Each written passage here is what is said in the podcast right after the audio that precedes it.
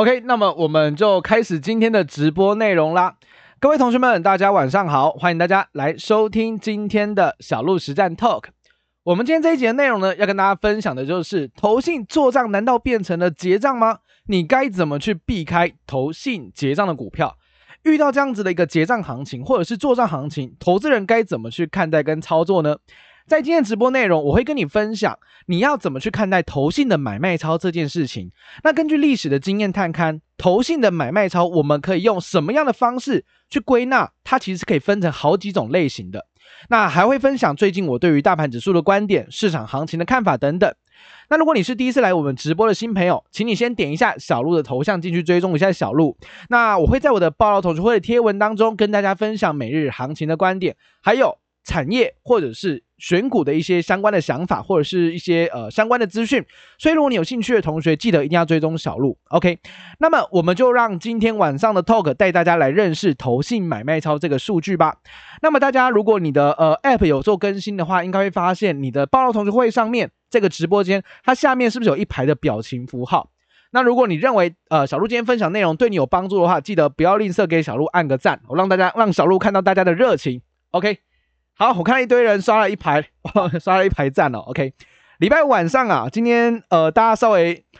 轻松，我们聊聊一个主题哦，也让大家六日比较有底啊。因为下个礼拜就真的是呃整个季的季底了，那季底就会有所谓的做账行情哦。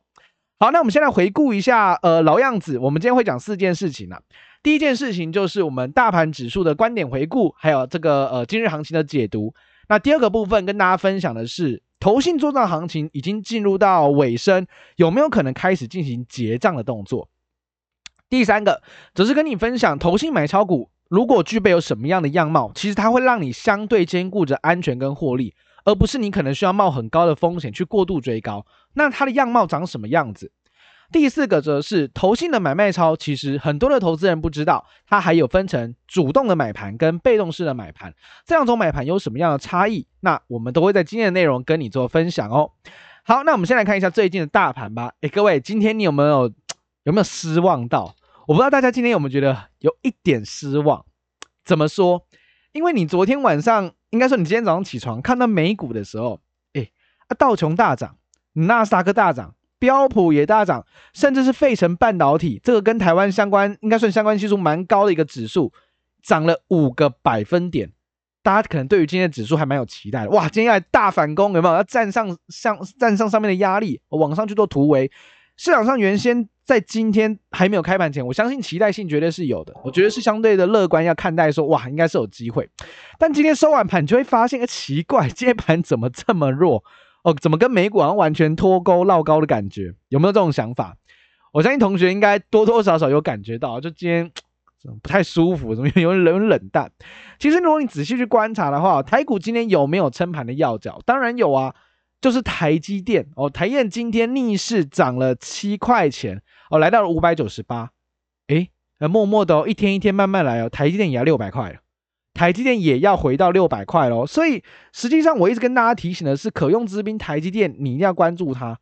你一定要关注它，因为三十块的 EPS，本益比不到二十倍，这其实是一个非常低估的一个格局，所以我认为这个地方它会慢慢往上去做一个回填，或去做一个回补。所以我们在之前跟大家分享，三月七号、三月八号，我也在我的贴文里面说去抄台积电嘛，是不是去买台积电？当时可能你很害怕，但你现在回过头来看，哇，相对低点就在那个位置。所以慢慢的，他把指数往上垫高，拖高上来了。所以指数今天才只有跌二十二点哦。可是小鹿，我怎么觉得今天看起来不像跌二十二点？啊，当然啦，因为台电涨七块啊，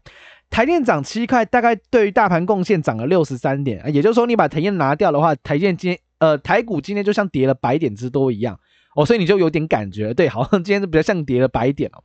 那今天凶手在哪个地方？诶，今天凶手在货柜三雄，诶。不论是长荣、万海、阳明都跌个咪咪冒冒，长荣跌五点六九个 percent，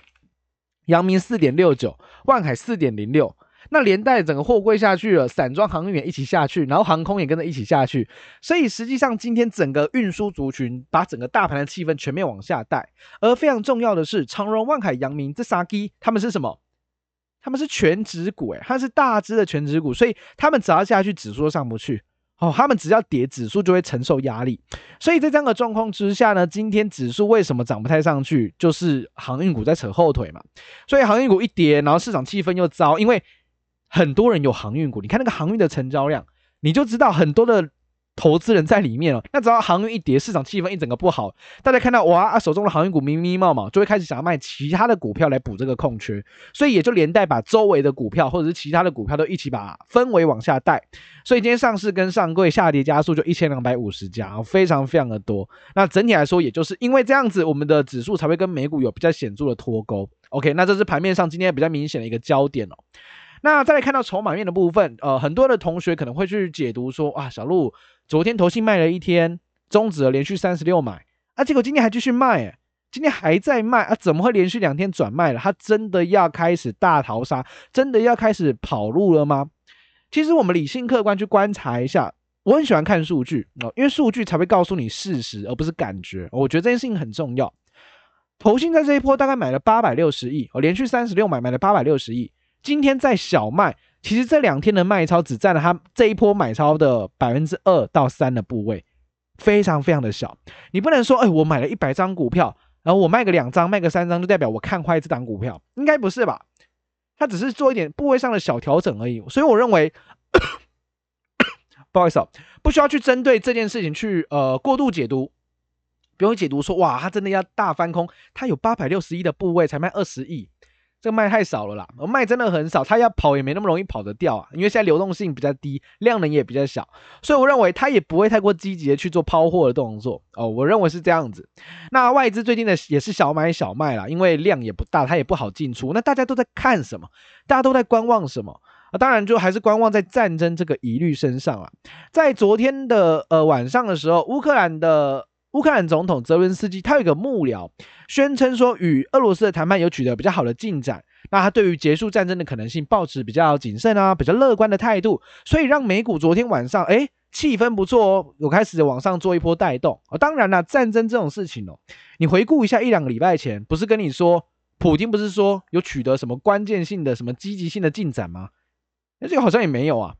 不是吗？所以战争这种事情每一天都在变化，说明下一秒又不一样了。所以听听看看就好了。我因为这不是太大的重点哦。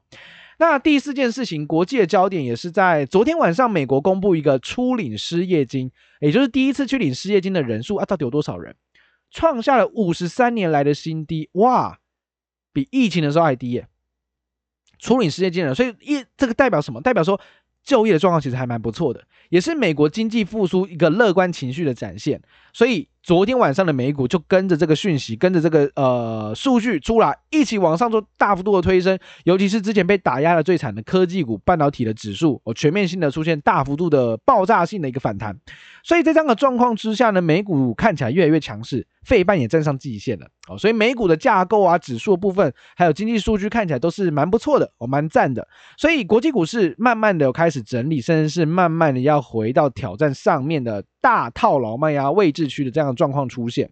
那台北股市接下来我的展望是认为，那既然美股没有事情了，欧股毕竟他们还是地缘政治的关系，所以你看欧股，你看德股、法股，其实还在月季线之间做震荡啊，没有办法，因为战争发生在他们那个地方，本来就没有办法直接 V 上去哦，比较困难哦，因为地缘政治问题没有解决。不过我认为我们跟美股的关系比较，呃，相关系数比较高。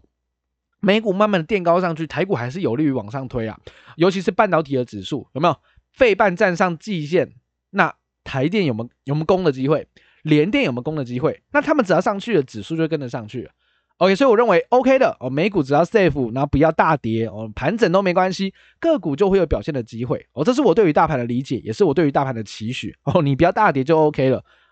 盘整都没关系啦，OK，个股就会有自己一个轮动的机会点。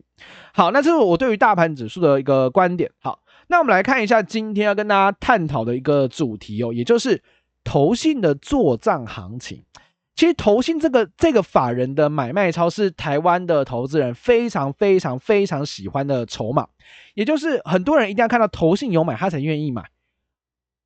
或者是投信一定要累积了一定的部位，他才愿意进场跟着投信一起做操作哦。所以投信对于台湾的投资人来讲的话，其实算是一个蛮重要的筹码分点，也是一个非常重要的定心丸哦。因为大家觉得基金都进来买了，应该是安全的，应该是 safe 的，至少它不是地雷股，机会比较高 OK，所以这是投信对大家的一个呃概念啦。那其实投信在买股票的时候是非常非常严谨的哦，他不是说，哎，我看好这张股票我就开始丢资金进去买啊，他们不是这样的流程。很多的投信他们的流程基本上就是他们必须去扣公司，也就必须去拜访公司，那了解一下公司的展望，公司现在的获利数字，公司目前的一些呃营运的一些问题等等，或营运的一些比较。呃，资讯化的东西了解完之后呢，回去撰写研究报告，我只会撰写这些呃研究的一些资讯，做一些统整。那要买股票之前，还是必须给他们的部门的主管去签核。OK，你要授权多少的资金去买这档股票？那得到授权了，才有办法真的敲资金进去买这档个股。所以实际上一层一层的签核，一层一层的流程当中。大大降低了投资人买到地雷股的几率哦，所以基本上投信买到地雷股的几率是真的相对低很多哦，相对低很多，也就是基本面通常也都比较有转机性啊，有展望性的股票。OK，所以很多人对于投信比较相信，或者是比较喜欢投信的买卖潮，多半都有这一些背景的因素存在。OK，那投信的做账哦，因为为什么投信要做账嘞？每一年的三月份、六月份、九月份、十二月份，也就是每一季的季底。都有可能出现所谓的投信做账行情，投信做账的目标只有一个，要美化财呃美化它的账面数据。为什么？原因很简单，其实投信这个行业的淘汰机制非常的呃非常的紧迫，压力非常非常的大。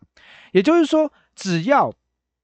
你的基金，你这档基金可能在这一个季度、这个半年，甚至这个一年，你的绩效排名是在最后百分之二十五 percent 的人。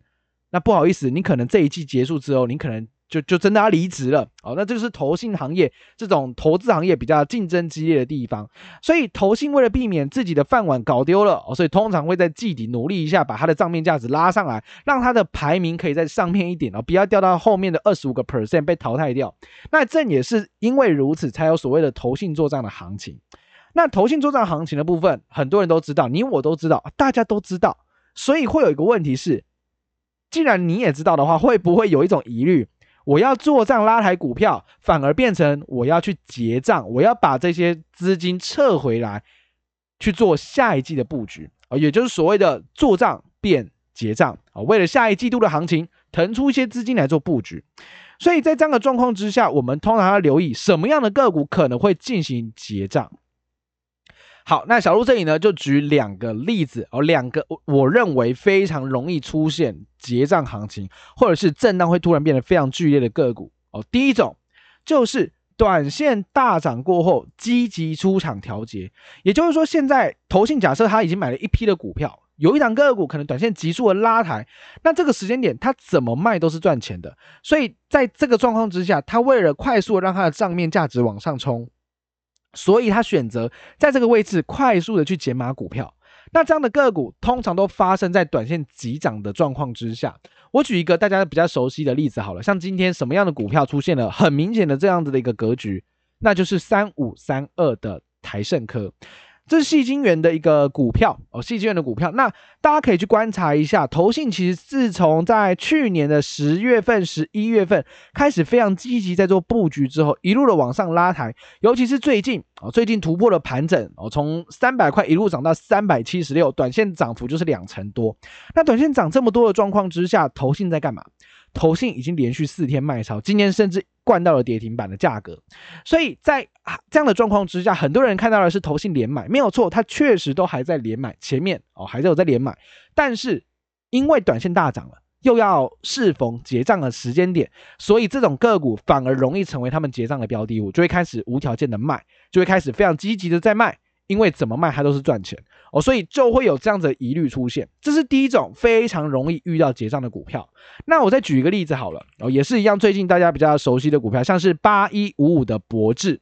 博智也是在最近有拉出一根涨停板，在三月十八号，结果三月二十一跌停板，三月二十二也快要杀到跌停板，两天投信就出现了大幅度卖超的状况，我卖了非常多，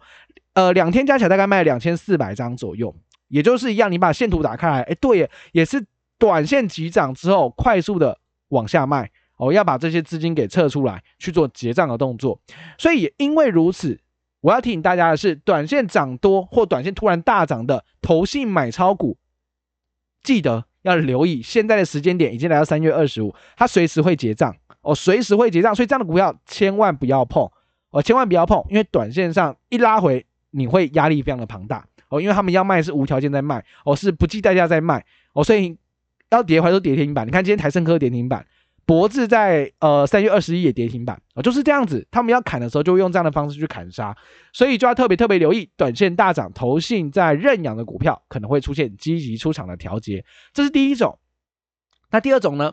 第二种类型则是市场可能有利空出现了，而且股价他们买了一阵子，布局一阵子都没有办法成功的被拉抬到，这类型的股票也有可能进入结账的环节，也就是他们没办法做账啊，做不起来就结账，哦，把这个账撤掉，把钱给撤回来，哦，不要再继续损失更多了。像这样的股票，我举个例子，也是最近很夯的股票，像是二三四四的华邦电，华邦电你会发现它在。呃，二月份的时候，一路连续性的买超，我买了这个，我买了也是二十几天哦，我买了二十几天，那张数也是好几万张哦，那结果发现哇，好像拉不太上去，然后记忆体的部分又有大摩在唱利空，对不对？有大摩在唱衰，所以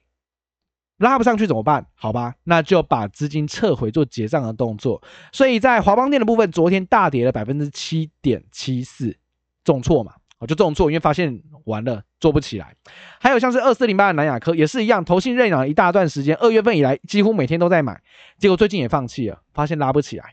产业可能出现一点利空，市场可能出现一点利空消息，拉不起来的话，你也要留意，买了这么久都上不去，那有有可能被成为被结账的标的物哦。这是第二种类型，所以呃，这两种类型是非常非常有可能进入结账环节的股票，所以你这时候你可以检视一下手中的股票。你看一下手中，您可能很喜欢买投信持有的股票，你稍微看一下，他们有没有出现短线急涨或短线急拉的状况？如果有，你要留意投信，如果前面都有买的，随时在下个礼拜可能会出现一个回马枪，哦，直接给你往下大幅度的急杀做出场的动作。所以这件事情是要提醒大家，在面对这个所谓的做账行情之时。提醒一下，也有可能衍生成为结账行情。那我举例的例子就是台胜科、华邦电跟南亚科三档个股，让大家来做呃来做体悟哦，来做认识这件事情。OK，好，那第三件事情我们讲完了这个投信做账的可能、结账的可能，对不对？那小路我还是好想做投信有买的股票，可以怎么做嘞？这件事情我有做过一些量化的研证，呃，量化的研究，也就是我去写一些程式，去回测历史，我找到几种惯性哦，我跟大家来做分享。OK，那如果你有兴趣的同学，记得拿笔抄起来。我在讲的这些数据或讲的这些内容，这些内容都是我在呃做一些 data mining 啊，或者是在做程式交易的时候，我得到一些结论啊。首先，好，如果你真的真的一定要碰投信有买的股票，你认为投信有买的股票，你才安心愿意上车。OK。那请你特别留意一个数据，叫做投信持有比例，也就是投信的持仓比例。什么意思？投信在买股票的时候，基本上他们会有一个比例的限制。比如说，单一一档个股，你投信不能买太多，因为你买太多，可能你的风险就重压在这档个股身上，那就没有符合风险分散这个原则。很多的基金也有设定单一基金的单一档个股持有比例的最高上限。所以，如果一档基金它的持股比率已经非常非常的高，甚至可能已经有十几 percent、二十 percent 这么的高的状况之下，那代表什么呢？代表它后续可能已经没有加码的空间，因为它的基金的设定就是单一个股就是只能买十 percent 的部位。那它如果买完了怎么办？那就没得买，那没得买，它就只剩一个选择，那就是把它卖掉。OK，找个时机把它卖掉。所以一旦投信没有办法再度投入资金来做卡位的话，那就少了投信这股力道出现喽，就没有投信这股力道再往上推了，因为它没有钱可以买，所以这就是一个投信持股比率，你在观察时要非常留意的重点。像是很多的个股，可能投信持股比率百分之十以上、百分之十五以上，那个都属于投信的核心持股。你要担心的点是，投信如果没有钱买了这些个股，它势必要开始往下跌，因为它没有钱来拱，哦，没有钱来拱，所以高投信持股比率的个股，十五 percent 以上的，你稍微留意一下，其实。还蛮多的，也是市场现在很热门的股票，像是目前台湾呢、第一名投信最重仓的股票，持股比例最高的股票就是三零三五的智远，投信拿了二十二点三四个 percent 的部位，非常非常的重。第二名是博智，第三名是万润，第四名是创维，第五名是建策。所以这些股票你会发现，哎，对，都是市场热门股哦，因为投信买了，大家才会去追逐它嘛。但这些个股你要特别小心的是，持股比率超高了，哦，投信已经买满缸子了。你要担心的是，它如果有一天没办法买了，不买了，那就少了这股力道，可能行情就会有一些下修的风险啊。我大概是要提醒这件事情。好，那如果你真的想要买投信有买超的股票，相对安全、兼顾获利，给你两个 tip，两个小提醒。第一，请你去布局，请你去买投信目前持有比率介在百分之一到百分之五的个股身上。百分之一到百分之五代表什么呢？代表投信已经有一些量在里面做卡位了，但实际上还没买很多，也就代表什么？后面还有加码的空间。它后面还有资金可以投进来继续拱股票，而不是我刚刚前面讲到，他可能已经买了十五 percent、二十 percent，快要满仓了啊，即将摩羯啊，他就不可能再推了哦。那个状况不太一样，我们挑的是持股比率百分之一到百分之五，因为它还有加码空间，这是第一个条件。第二个条件则是你去找投信刚刚布局卡位的个股，近一季或近两季投信一张都没有买，结果在最近他突然开始买了，我开始做连续性的布局了。那就代表他突然发现了一个新的标的物，筹码相对干净哦，因为投信没有买的股票，很多的投资人不愿意买，那所以他的筹码一定是比较干净的。那如果投信突突然开始进场做买超，连续一两季都没有看到它的影子啊，突然进来买了，那就代表他可能发现了这两个股有短线的一个转强契机，有一个特殊的转捩点，所以这个地方短线就有容易发动行情的机会点。OK，这是两件事情哦，这两个。那第三个呢？你把这个条件再加上去。你去找一下这样的个股，如果它最近三季哦，最近三季以来，它的涨幅都小于三十个 percent，也就是根本还没有涨到，根本没有涨过，这样子的股票相对安全的话，那这样的个股就是兼顾安全跟获利性，因为投信愿意开始积极的拱，投信也还有加码空间，股价又还没有大涨。那像这样的标的物有没有呢？我刚刚快速 view 了一下，其实蛮多的啦。我我轻松的呃分享几档。举例来说，像是六四九一的金硕，金硕是这个呃隐形眼镜的厂商嘛。那大家可以去观察一下，它的投信持股比率只有百分之三点七七，也就是它已经布局卡位了，但还没有买很多。那你看股价，股价有大涨吗？哎，股价好像还没有大涨，哎，还在多数均线纠结附近，刚刚拉出来一点点而已，我还没有大涨。所以像这样的股票，就是投信有在卡位，持股比率又不高，而且还没有大涨到的。金硕就是个例子啊，金硕就是个例子。OK，或者是二四四九金元电子，有没有？投信最近也是连续性的买超，持股比率四点五六个 percent，哎，还有加码空间哦。股价也慢慢在底部打出了底部形态，而且也还没涨。哦根本没有涨到，它就在均线的纠结处。像这样的股票，只要投信一声令下，股价可能就上去了。那它目前正在布局吃货的阶段嘛，或者是六一七六的瑞仪，这也是一样，投信一路的在做布局跟卡位。现在的持股比率四点九个 percent，那也是连续六天买超了，也是静静的，没有人知道。OK，它也是在吃货阶段，等后续只要有一个消息面，或者是投信开始硬拉，这个行情马上就会被大家给关注到。那这样的股票，其实它就会相对兼顾安全跟获利。你想买投信买的嘛？那投信买的这类型的个股，你就可以多加留意它，至少没涨过，而不是去追逐已经涨到天上的股票。否则，像我刚刚举到的例子，你买了博智，你看到那天冲出去突破盘整涨停板，好开心，结果隔天跌停，再隔天也杀了块跌停，两天快二十 percent 跑掉，你一定非常非常的恐慌啊！那这就我是我不想要跟大家分享的这种操作方法，因为。这个会你会很害怕，然后你的情绪也会很起伏。那实际上你也会睡不着觉啦，因为都是涨到天上去，要怎么买，是吧？所以我会建议大家，如果你真的想做投信有买的股票，我刚刚讲的这三件事情，你把它叠加在一起去比较一下，哦，像金硕啊、金元电、瑞仪等等，你就会发现，哎，对耶，这类型的股票确实法人有买，尤其是大家喜欢的投信，然后股价也没涨到，然后也积极的在做加码当中，所以这类股票当然就有机会成为呃投信下一波主要要拉抬的个股。OK。好，那这是我们分享的第三点。那如果你真的想做投信买超的股票，什么样貌会相对安全跟稳健？所以记得下一次你在做投信的买卖超选股之时，把这三个条件 list 出来，你就知道什么是安全可以做的股票了。OK，没有问题。好，那讲到第四点，也是我们今天要跟大家分享的最后一点哦，是让大家对于投信的买卖超更加了解。投信它是基金的发行机构，这个应该没有问题哦。投信会发很多基金嘛。比如说像是零零五零就是一个基金啊，零零五零叫做元大台湾五十，它本身就是元大发行的一档股票型基金。OK，好，那大家知道基金也有所谓的主动的买盘跟被动的买盘吗？投信啊，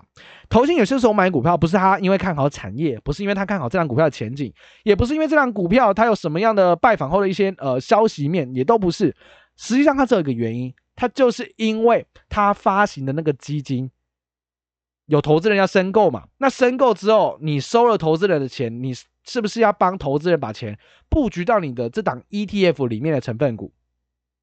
是吧？比如说你的成分股有友达，那你投信就只能去买友达哦，因为没办法，你的投信的基金的设计就是长这样子。那所以你有时候会看到投信很积极在买一档股票，实际上那不是他真的看好它，而是因为基金被迫他要去买的。这个我们称之为被动式的买盘。我举一档例子哦，这档例子其实很多股票都会长这样，像是二一零八的南帝，二一零八的南帝，大家可以去看一下，在二零二一年的六月份。投信连续买了一天、两天、三天、四天、五天，连续买了五天，每一天都三四千张，三四千张都这样买。然后买完之后呢，就就没有什么很积极再买了。诶，为什么他突然买了这一段之后，然后突然就不买了呢？原因很简单，因为他买了这一些的部位，并不是看好南帝，而是他当时有发行的基金，这样基金里面的成分股有南帝，所以他当时在募集阶段，他收了投资人的钱，所以就必须。把钱丢进来买南帝嘛，所以南帝当时买了，我看一下哦，大概是一万张吧，一万多张，一万多张的部位，就会让投资人认为说，诶，投信是不是看好南帝的发展，所以因此开始去买进南帝这张股票，就会有这样的疑虑出现。结果到最后你会发现，好像它不是看好哦，好像只是被动式的基金再去做一个敲进。所以很多时候你看到投信可能出现非常不规则的，应该也不是说不规则。非常积极，原本都没有买，然后突然每天都买差不多的部位，每天都三千张、三千张、三千张、三千张，这样在敲的时候，你要小心，它可能只不过是一个被动式的基金调整，而非投信的经理人真的看好这档股票的标的物。这是很多人在看投信买卖超时容易进入的一些盲区。OK，所以也是一样，很多的那种，比如说像呃高股息的股票啊，或者是零零五零零新纳入的成分股，你就会发现投信开始积极的在买。那个不是真的看好，那只是因为它纳入基金了，所以就必须去按照那个比例去买这样的部位出来，所以那样子的投信买卖潮比较没有太大的参考性的价值。然后这是第一个。那相反过来，第二件事情叫主动式的买盘。主动式的买盘就跟我刚才讲的就是一样的，就是经过拜访了公司之后呢，发现该产业、该个股有具备有呃获利能力的提高、优秀的前景啊，想象空间蛮大的，转机性不错，现在获利能力也非常的好，有涨价的空间哦。投信就会利用我刚才讲到的流程，扣完公司写研究报告，请主管签核，最后开始敲进去买股票。这样子啊，会走这样的阶段，这就是真的主动式的买盘。那他买的金额可能就比较不会这么的规律啊，不会像我刚刚前面讲的被动式的买盘，可能三千张、三千张、三千张哦，很固定的量在买，比较不会哦，可能就会有起起伏伏的。那主动式的买盘的特色大概是长这样子。当然，我们都希望看到的是主动式的买盘去追踪这样子的操作，而不是被动式的买盘，因为那是无效的买卖操。所以呢，你在操作的时候，你在投资的时候，你在关注。投信的买卖超支时，特别留意我刚才讲他们两个不一样的这个特色，你就能够避免去买到像这类型可能纳入成分股的消息啊，哦，纳入某某某某的指数的成分股，你就比较不会去买到，因为这样子的误会哦，它可能有很好的前景哦，你可能就会避开掉这类这类型的个股了。OK，好，那这是我今天跟大家分享的几个主题哦，那快速帮大家 summarize 一下。那也就是一开始我们跟大家分享了最近这个大盘的指数的观点哦，那也是看今天晚上美股啦，美股等下等下也要开盘了，我看看今天晚上美股表现怎么样。那最近的美国就业状况数据表现是不错的，那市场情绪也非常乐观，经济开始复苏，所以昨晚的纳斯达克指数、费城半导体科技的指数也都出现了明显性的一个大涨。那台股因为今天凶手在航运股，所以导致今天台股指数没有办法发挥它该有的一个效果，所以啊没有办法就被压制了，就开始在做一些窄幅的区间震荡。那下一周也是去观察一下台积电能不能在一夫当关带领着大盘再度往上做一个挑战了。那第二个，我们谈到今天的重要主题，投信的做账有没有可能进入结账？两种特质，短线大涨的可能会出现积极出场调节，市场利空出现，而且股价一直拉都拉不动的，也有可能出现这种结账的行情，像是我举例到的台盛科、华邦电、南亚科。那以及第三点，我们提到了，你真的想兼顾获利，你至少要选取我刚刚讲到的三件非常重要的选股条件。就能够帮助你去捕捉投信的买卖超相对安全稳健的获利空间。而第四个也是最后一个，希望让大家更加认识投信的买卖超不是只有主动，还有被动式的基金的调整。千万不要被被动式的基金给骗进去，认为它是真的看好，实际上它也是逼不得已，因为基金的成分股就是有这档个股，它就只好摸摸鼻子也照着给它买进去，这就是他们的被动式的操盘。那主动式的操盘当然就是看好了，我刚刚讲过了，拜访了公司，写了研究报告，获得了资金，开始进场做敲进，这个的效果才会比被动式的买盘好非常非常的多。那这是我今天跟大家分享的内容。那当然了，还是跟大家去做一个分享是。行情现在震荡比较剧烈一些，因为有人喊多，有人喊空。这个位置本身你要喊多喊空的人都有理由，也都有逻辑，看起来也好像都是对的。所以在面对这种呃混乱不清楚的行情之时，我都跟我的呃学员报告，我都跟我的学员说，实际上你只要做一件事，你有方法的，你有策略的，你就按照 SOP 去做，你不用管这些东西，因为我们永远无法百分之百猜中行情到底未来一定会怎么样。做不到，小路也做不到啊，没有百分之百的。但是我们可以依靠一套标准化、哦，经过历史验证的策略，去应对这种万变的金融市场的行情。我认为是非常有效，也是非常安心安全的。所以，如果你对于呃学习一套 SOP 去做操作有兴趣的同学，你可以去呃点击小鹿的专业，里面有 App 哦，你可以去先去下载体验一下我们的 APP 的选股，那你就可以利用 APP 的选股去建构你的 SOP 交易的策略。那当然，小鹿也有分享我们的标准化 SOP 的交易方法给我们的 App 的学员哦，所以如果你有兴趣哦，你看完之后你觉得对你有帮助的话，也欢迎去订阅我们的 App。OK，好，那我们今天的内容呢就分享到这个地方。那希望礼拜五的晚上跟大家分享这些，对于大家六日在做做功课或在思考股市之时能够有一些帮助啦。那也感谢所有的同学们的收听。那如果你觉得今天内容有帮助到你的话呢，帮小鹿按个赞吧，让小鹿看一下大家的热情。OK。好的，那么我们就感谢所有同学的收听哦，也感谢大家礼拜五晚上哦放弃追剧的时间来听小鹿的直播。OK，那就祝福大家六日休假愉快，大家六日好好休息，我们下周见啦！大家早点休息，大家晚安，大家下周见，拜拜。